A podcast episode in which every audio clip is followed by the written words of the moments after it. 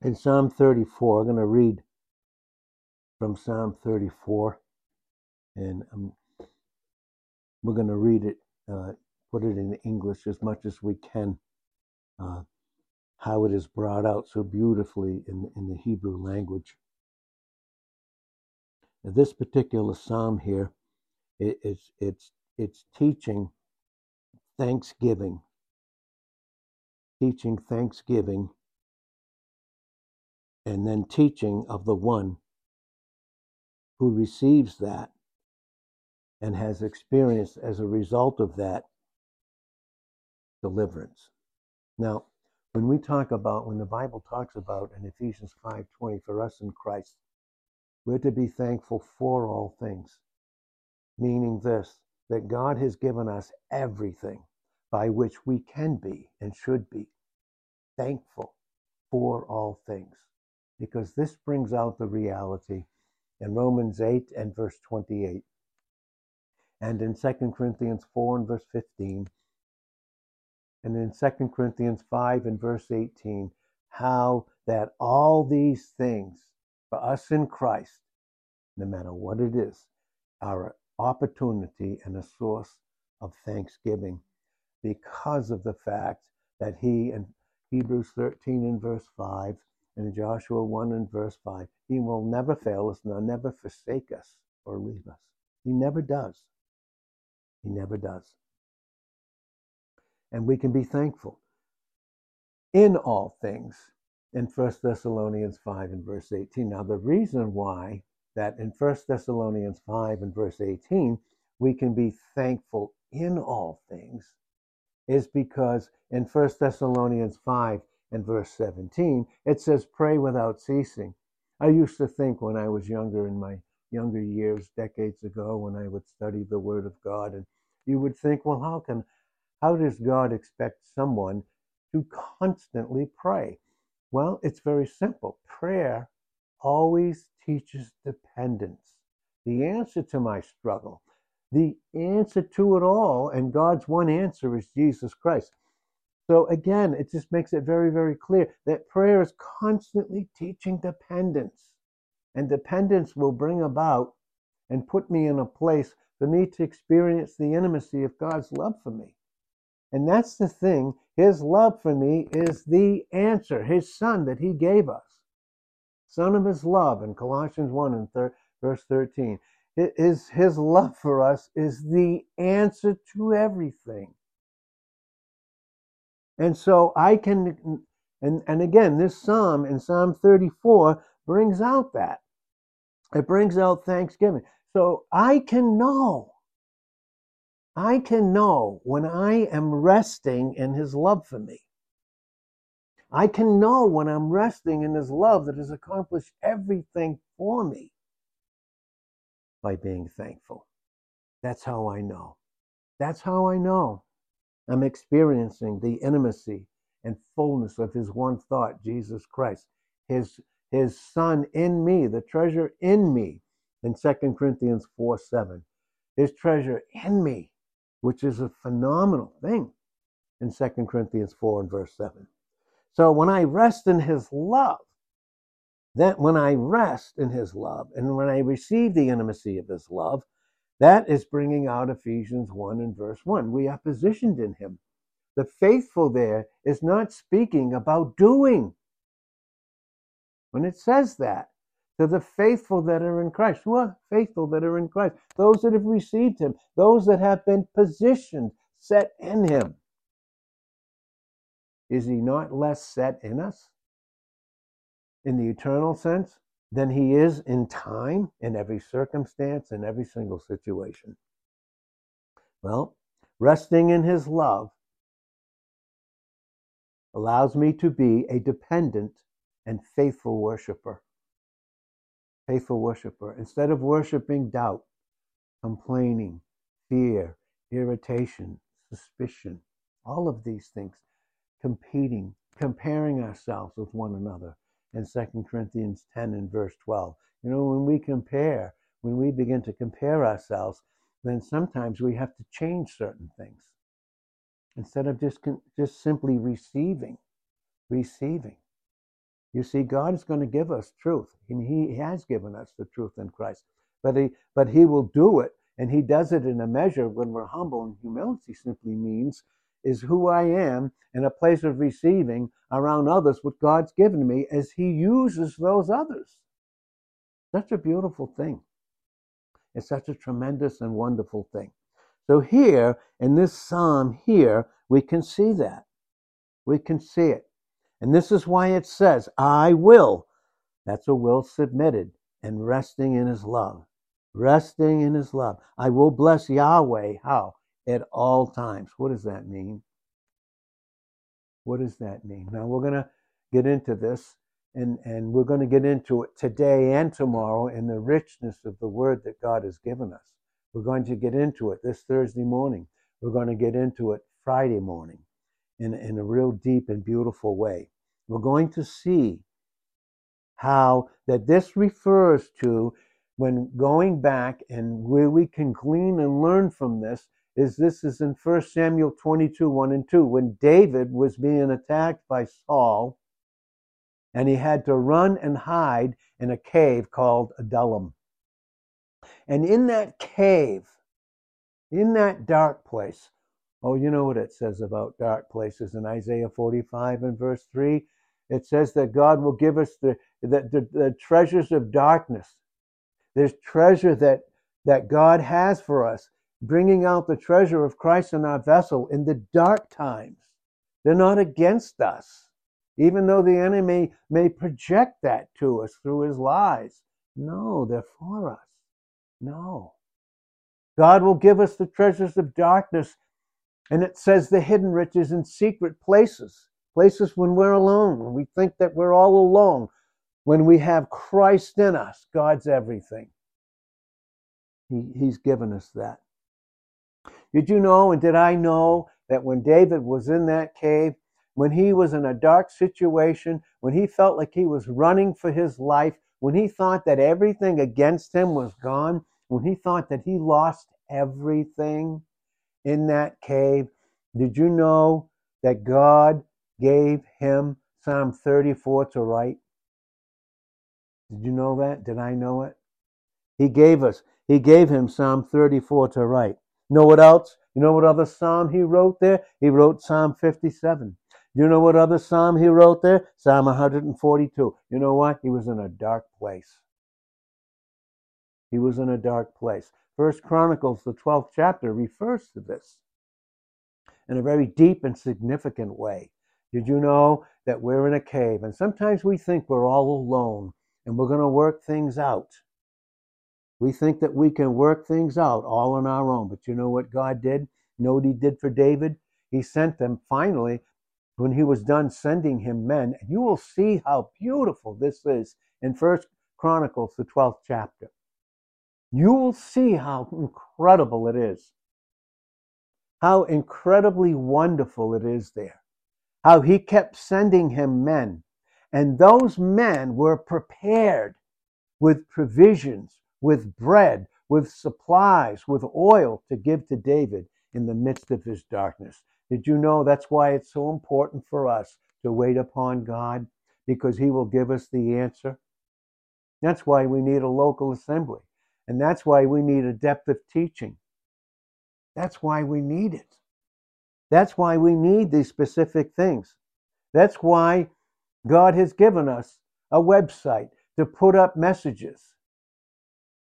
Two, I think, extremely relevant messages, deeply needed by people, are these last few messages about struggling and how important they are and necessary they are for many to hear, for all of us, because it is God's word, it is God's counsel to us, and it's the most extreme and most important thing. You see, God kept sending men to David. Did he send the noble? No. No, you'll see that in 1 Corinthians chapter 1. You can start in verse 25 to, and get to 31. Not many noble, not many mighty. No, not many of the strongest men did he send. No, he sent men that were weak, but were in themselves, but were filled with the strength and grace of Christ. And they were prepared, did you know? that when you and I are in, in the depth and darkness of our circumstance and situation, that God has put us there because He's preparing us for something awesome. You know, it's always the darkest at night, just before the dawn breaks, just before the light begins to break. He gives us the treasures of darkness. A lot of treasure there. That's why Paul said in Philippians 3 and verse 10, I want to know him in the power of his resurrection. But then there's times when there's going to be a greater sense of intimacy, not only with ourselves, but with others. The fellowship of his sufferings. Unbelievable depth of intimacy comes out of the sufferings that Christ has apportioned for all of us in Philippians chapter 1 and verse 28 and 29, which he has so numbered beautifully for all of us. They're numbered in 1 Thessalonians 3 and verse 3. Every single one are numbered. You see, David needed help. He couldn't do it by himself. Again, the struggles and things that we learn. Again, this was brought out in Numbers, the 11th chapter. Numbers, the 11th chapter. Men can't do it themselves. They want to. They want to. And insecurity and fear will cause many to think that they have to do it themselves. When God has multitudes for us. You know, that is humility. Humility is what I am, what I am in the sight of God around those that He's chosen to give us the treasures that we need in the midst of our darkness. Listen, we all struggle, every one. David did. David did. But he can bless the Lord what? At all times. At all times. Not sometimes, all times. Not sometimes, all times. Every single time. Psalm 62 5, my soul, and this is very important here, my soul waits you upon the Lord. Now I'm going to read what it says in the original Hebrew here in Psalm 34.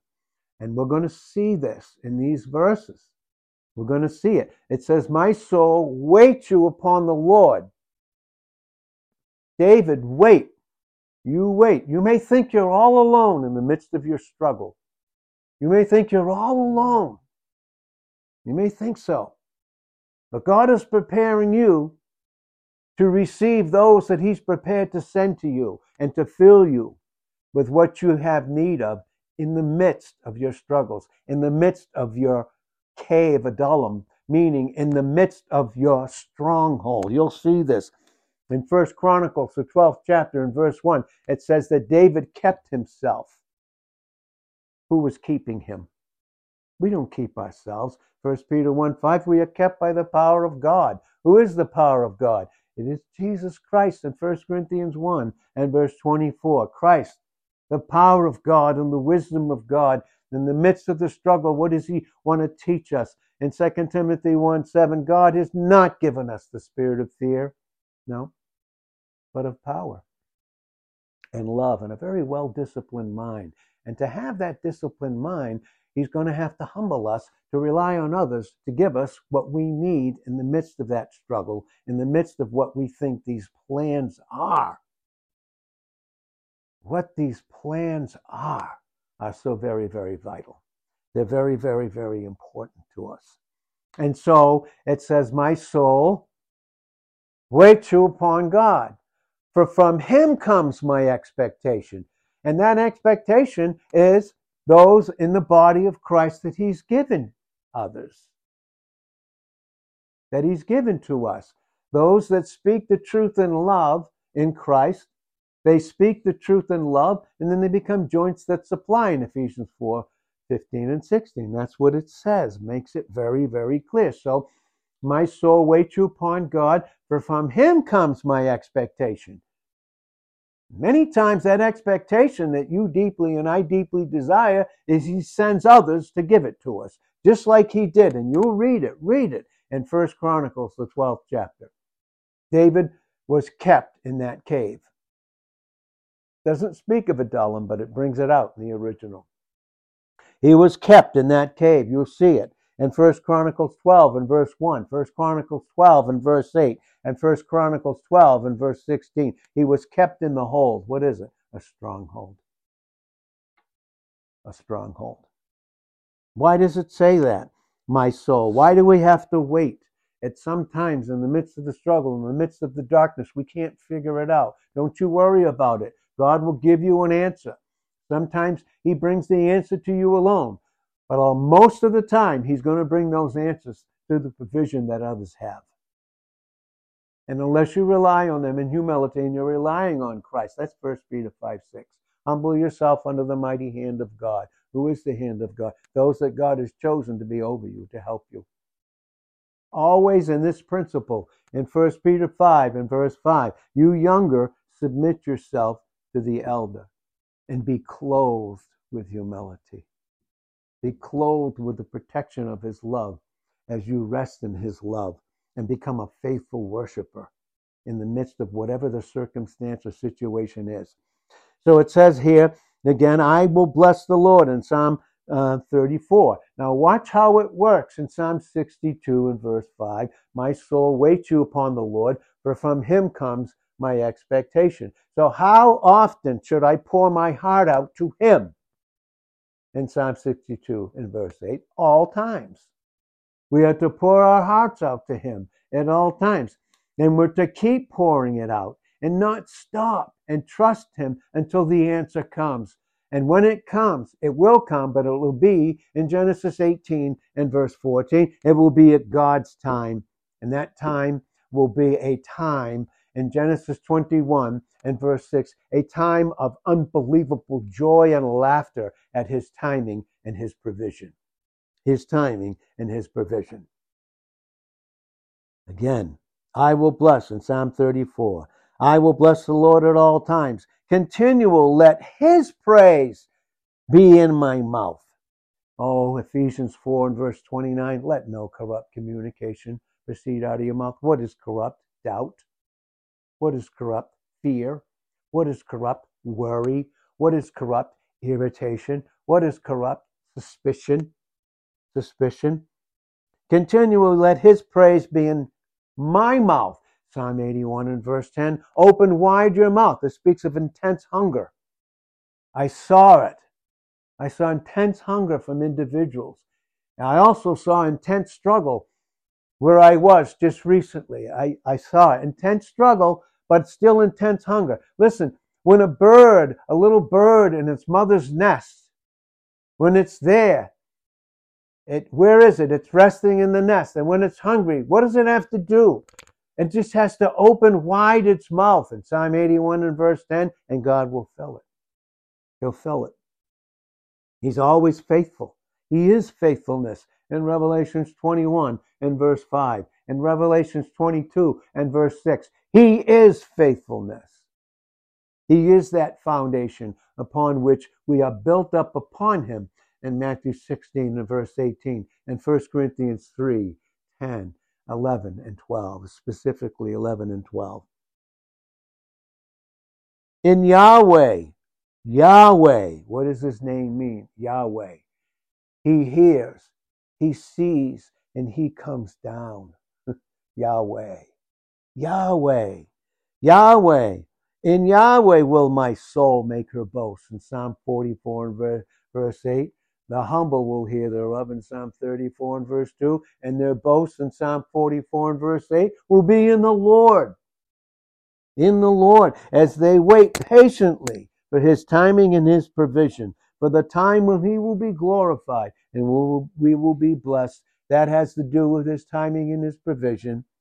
And so much of what is in us that is in the way of that being revealed, his glory and our blessing, has to be removed first, and that's why we need to be patient. Now, here, when it says the humble, in certain translations, the humble will hear thereof and be glad, it simply says in the original, the patient. The patient. What does the bird do when it's hungry? It opens wide its mouth and it waits till the mother or the father bird brings back what it needs. But while it waits, the little bird in the nest Has the mother and father forsaken? No. Psalm 27 and verse 10. When my mother and when my father forsake me, the Lord will take me up. And you may think, and I may think, while we're in the hold, his stronghold, held strong by him, we may think that while we wait, that he's not there. He'll never leave us nor forsake us. Never. He never leaves us nor forsakes us. Ever. One single time. He never, ever leaves us nor forsakes us. He's just getting others prepared to be that provision to bring back to the nest. And all I have to do in humility is open wide my mouth and receive it. Thought of so many the past few days since I've been back. So many here, so many, so very many, and so many from where I left. I thought of so many, so many.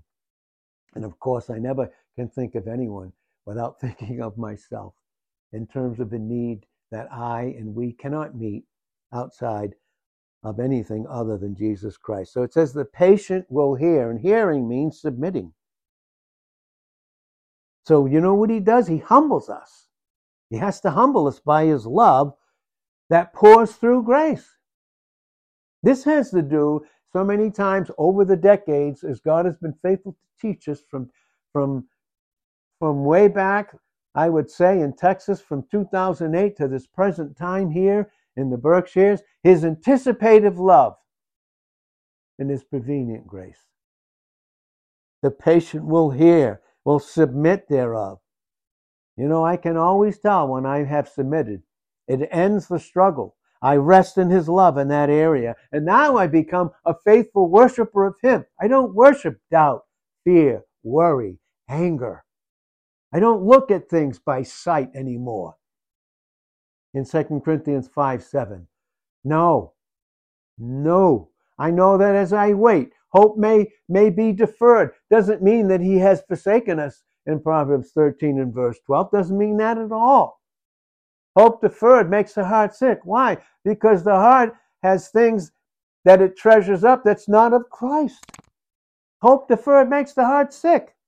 But when, not if, but when the desire comes, when the mother bird brings back what that little helpless baby bird in the nest can do nothing but wait, and you see it with its mouth wide open, ready to receive.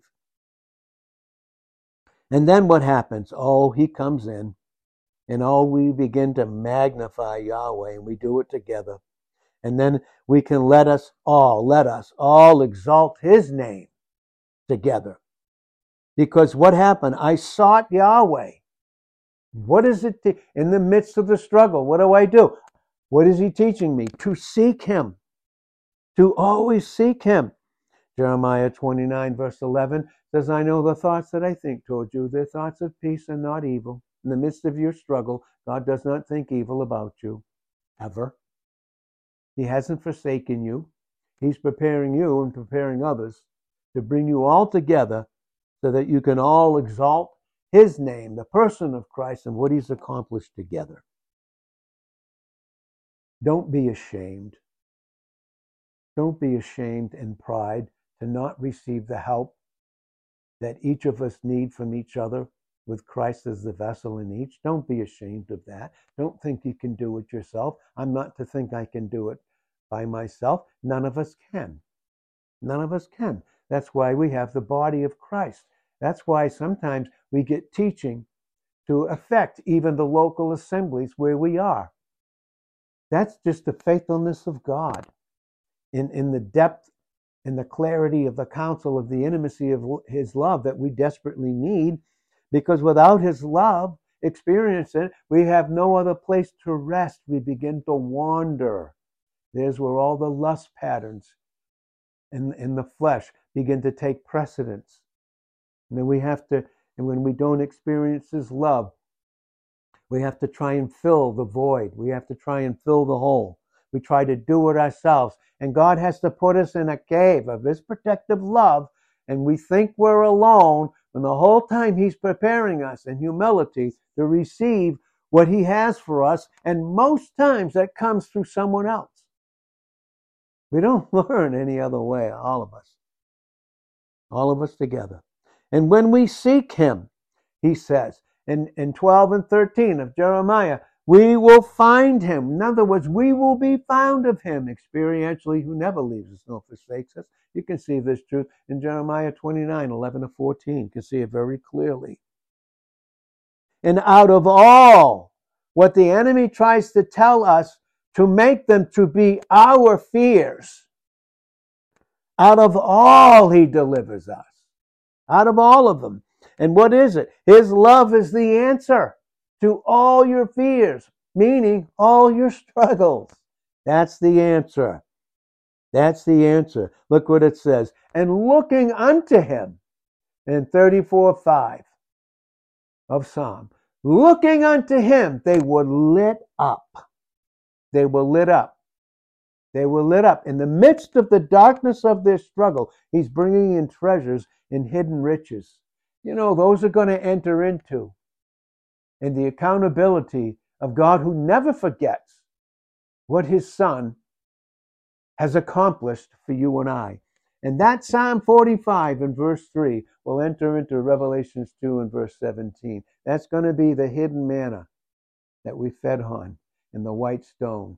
And we will fellowship with him in the intimacy, in the individuality of our love for all eternity. And it was the struggle. In the midst of that struggle, he was with us, interceding for us in Romans 8 and verse 34. He was interceding for us in Hebrews 7 and verse 25, ever living, ever being our life in Colossians 3 and verse 4. Ever living and appearing in the presence of God for us in Hebrews 9 and verse 24, bringing it out so beautifully. So beautifully. And then I can trust him. They're not my fears, they're the lies of the enemy his answer for all my fears that the enemy tries to make to be mine to struggle with, the answer that delivers us out of them is his love. In, second, in, in 1 John 4 and verse 18, love that's perfected, completed about us, casts out fear because fear is torture. And sometimes, not that we that, that we have to, but we choose at times to go through torturous times. So finally, we cry out in Romans 7 and verse 24, in our experience, a wretched man that I am.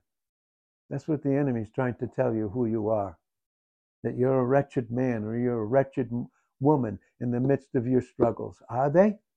What struggle are we carrying that he hasn't already been the burden bearer for?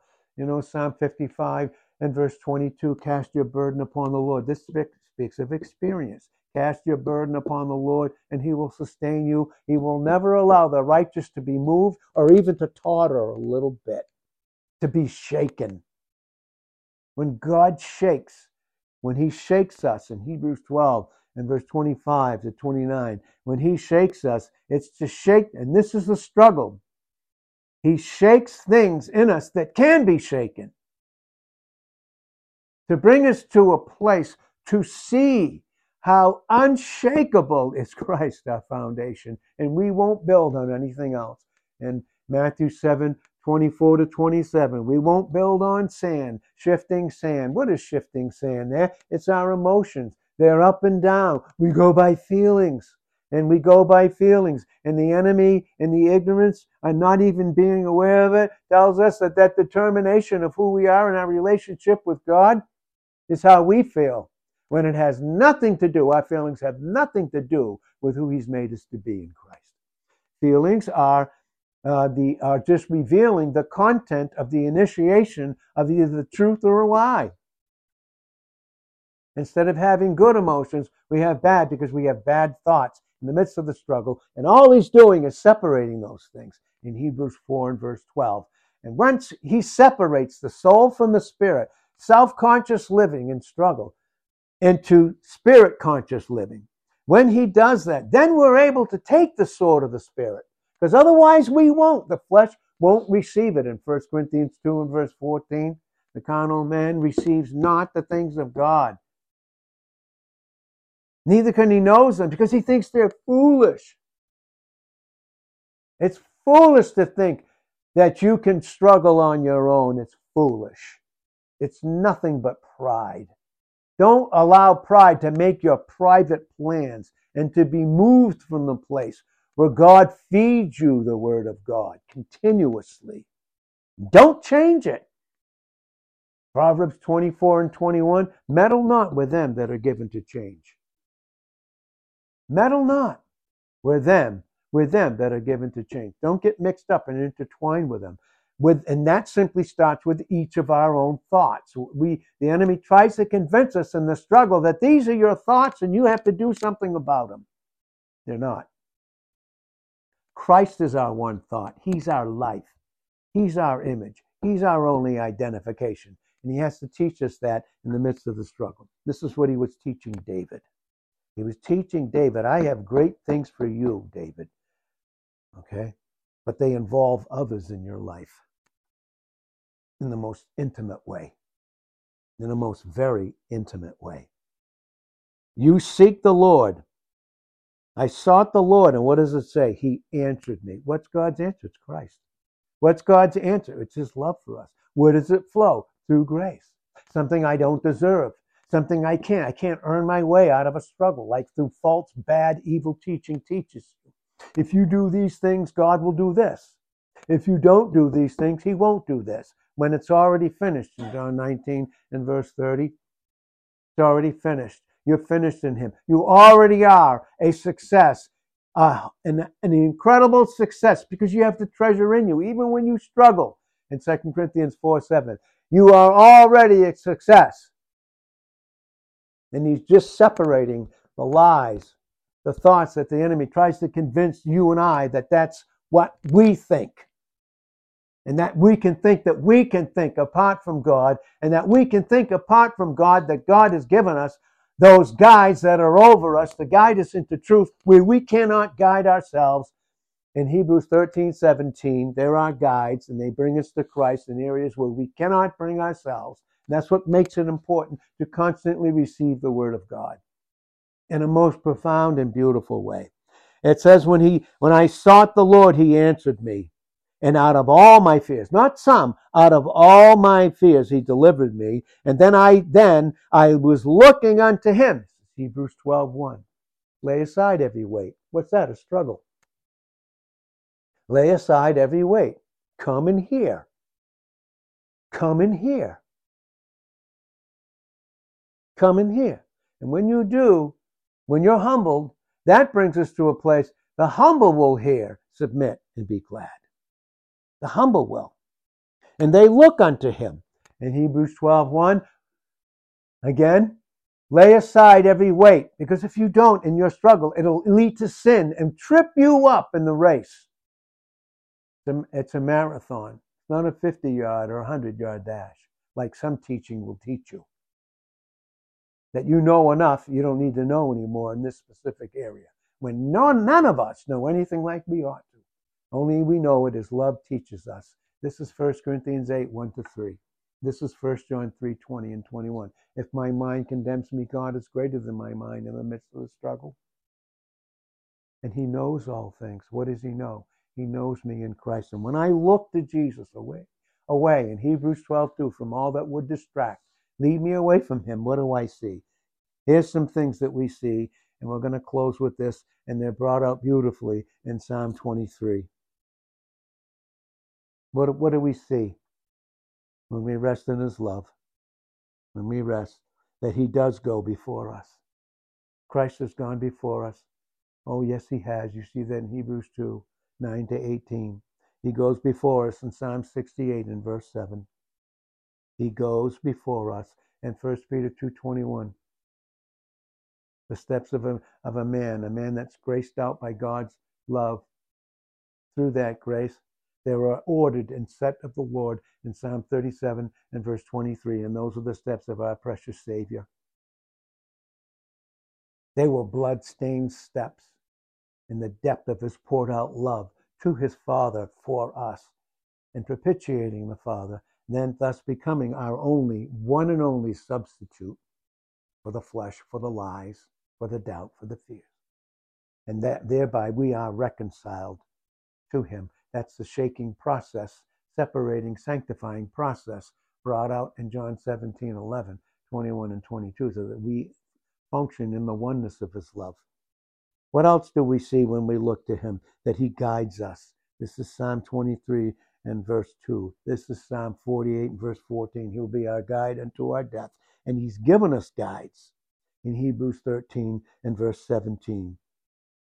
He's given us these guides. And even when these guides fail, he never does. In 2 Timothy 2 and verse 13, even if we that are his guides abide not faithful, he abides faithful. He will never deny the love that his son is and what he's accomplished for each individual. What else do we see? That he leads us. We see it again in Psalm 24 and 23 and verse 4. We see it again in Jeremiah 50 and verse 19. He leads us. Now listen, he leads us, and this is what's being brought out this morning, that he leads us in Hebrews 12 to looking away from all that could distract and stop stop looking to other things and look to him and he will lead you where to places of rest by the waters by the waters. We see that beautifully. He's going to lead us to these places where the water, and we can see this very, very beautifully, very, very incredibly in, in um, Ezekiel 47, how that the water was up to the ankles.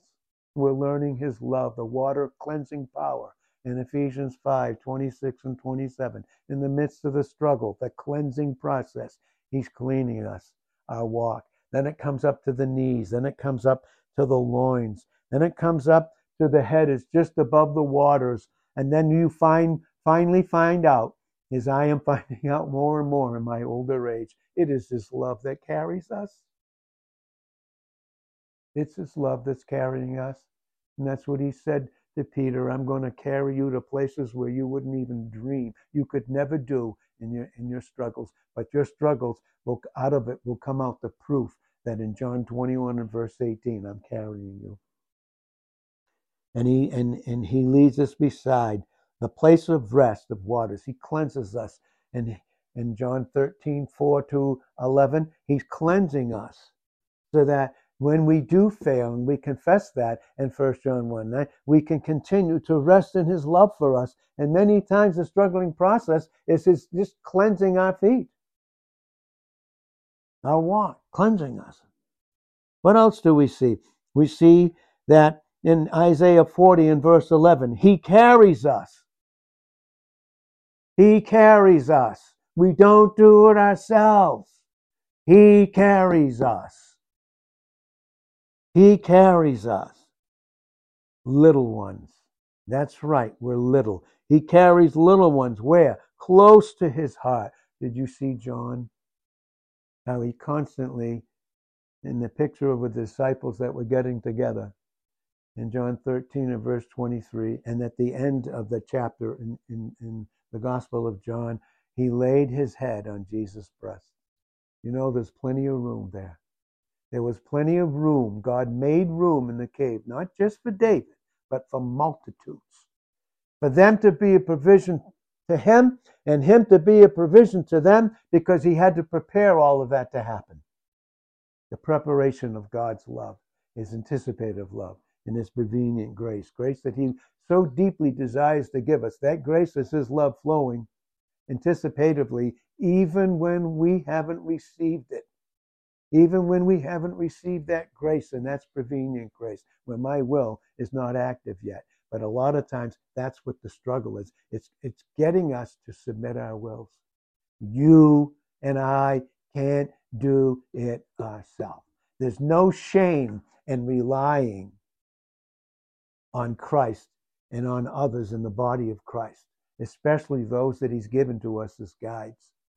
Many of my guides, I think almost the multitude of them, in Hebrews 13 7 have already passed into heaven, but he still uses them.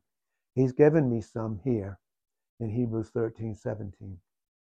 He's given us some. That's what he's done. What else? So, what do we see? He carries us little ones in, in Isaiah 40, verse 11, close to his heart, and gently leads the mother sheep. Those are about to give birth, new life. He's gently leading us. And in the struggle, struggle. We're pregnant with life, but it need that life needs to be delivered in and out and through us. Gently leads. He gently does that. We see that he protects it. He protects his sheep with his staff. With his staff. How we measure ourselves through the precious word that Jesus is. And when we do, he protects us. Love is all about protection.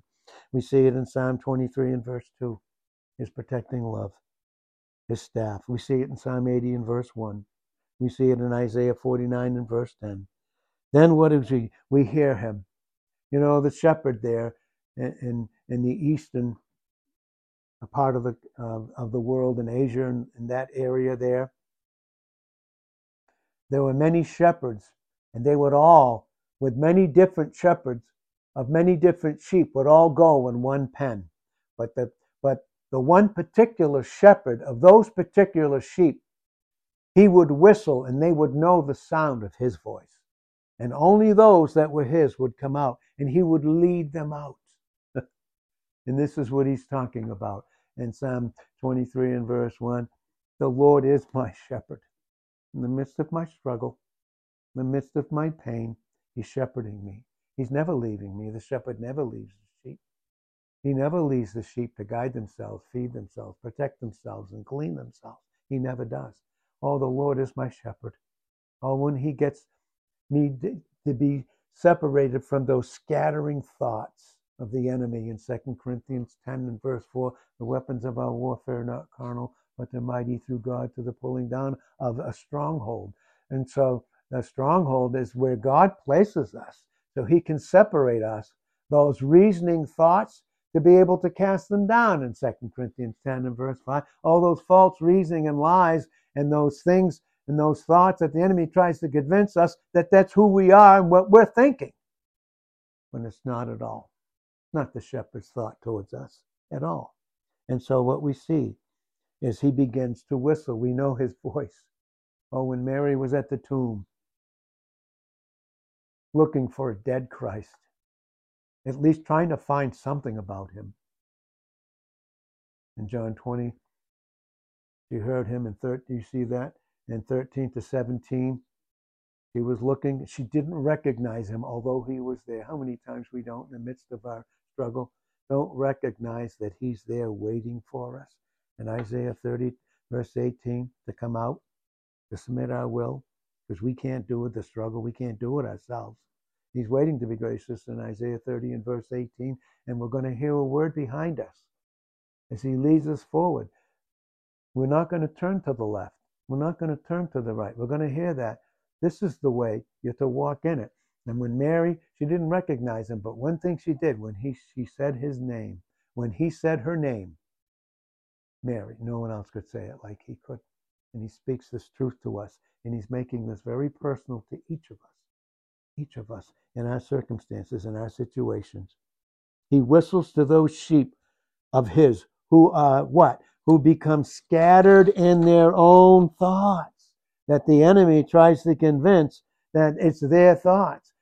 And this is how God thinks about you based upon your feelings. And by your feelings and the lies interpretation of the initiation of the lies you and your feelings, you think that's how God thinks of you. Does he? No. He never leaves us nor forsakes us. He never changes his mind. Malachi 3 6, I'm the Lord thy God, I change not. And in Ecclesiastes 3 and verse 14, whatsoever God does, he, he does forever. And the forever, what he's done for us in time, is his eternal thought in his son. We see that in John 1. And you can see in verse John 1, uh, chapter 1 and verse 1, all the way to 14, right through to, to, uh, to 17, all the way through to the end of that chapter.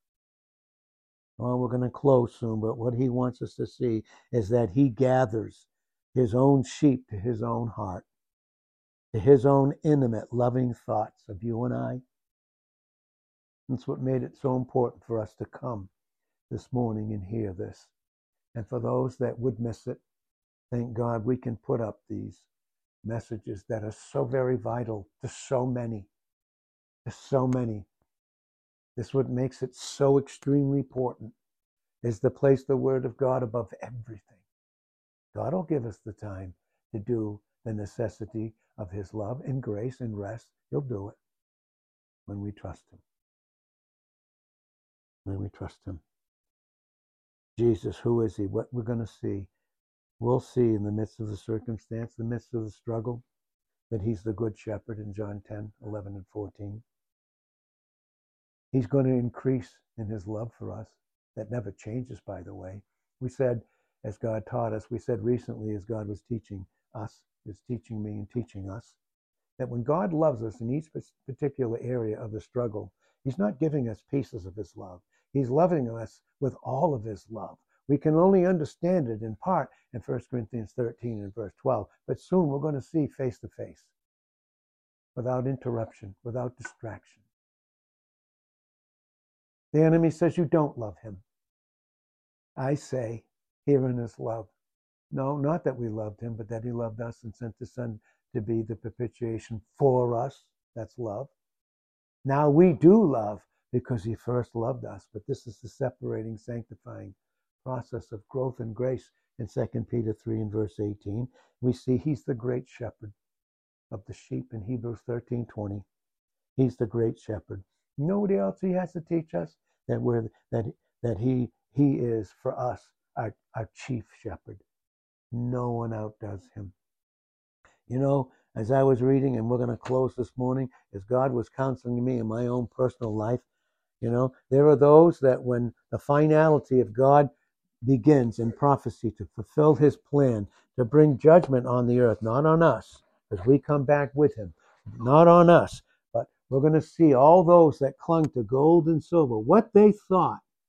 And I think the gold and silver and precious stones, those material things in this earth, are a test for us.